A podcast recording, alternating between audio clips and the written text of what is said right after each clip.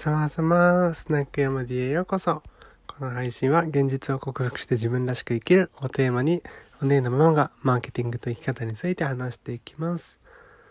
さて、今日は、えっとね、あの、ちょっと、あの、嬉しいことをね、あの、言われたんで、ちょっとその話をしたいと思うんですけども、えっと、内容としてはその人に話すだけで悩みがなくなる生まれ持った能力という話をしたいと思います。あの、もうわかると思うんですけど、私のことなんですが えっと、最近クラブハウスでね、ちょっとお友達と話してまして、えっと、褒められたことがあったんで、ちょっとその話でございます。えっと、褒められることって、大体自分で気づいてないものなので、とまあそういうね記録という意味も込めてねちょっと話しておきたいなと思うんですけども褒められたことっていうのがあなたはあなたに話すだけで悩みが解決する生まれ持った能力があるよって言われたんです。めちゃくちゃ褒められてるじゃないですか。ほうみたいな。ほうってなるよね。ほうってなってたら、えー、あなたに悩みを解決させたいのかもしれないけど多分あなたに話す人は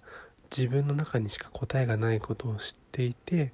ただ話したいだけなんだよって。選択肢を提案するくらいはありだけど悩みを解決することはないよって言ってくれたんです。これを受けて私が思ったのはああありがたいなって。めちゃくちゃありがたいなって思いました。この人もね実はこれスナックの話なんですけど私のやってるスナックヤマディのね話なんですが、うんと、そこでまあ要は悩みを解決するんじゃなくて聞くだけでいいんだよってことなんですけどもこの人もスナックの会員さんなんですよ。自分がお金を払いながら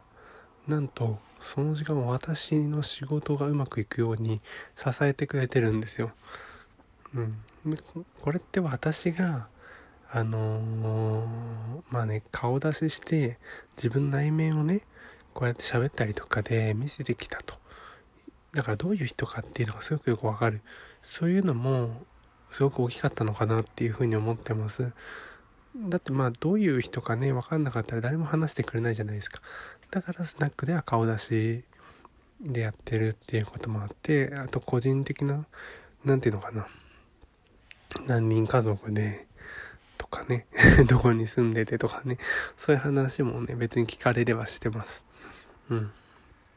だから、せっかくこうしてね、いい関係性を作れて、いいアドバイスをもらえたから、話し方の勉強をね、ちゃんとしていきたいなって思ったんですよ。あの、まあ、なんだろうな、あんまりこう、能力的な話じゃないかもしれないけども、その人の、えー、いいところを引き出したりとか、その人が自分で持ってる正解、答えにたどり着くための、えー、に私が引き出せるようにですね、そういう意味での会話っていうのをですね、もっと学んでいきたいなと思いました。でいずれはね、大きなお店にしていきたいなと思ってるので、どんどん、あのー、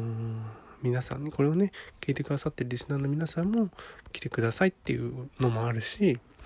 あのー、来てもらえるようなね、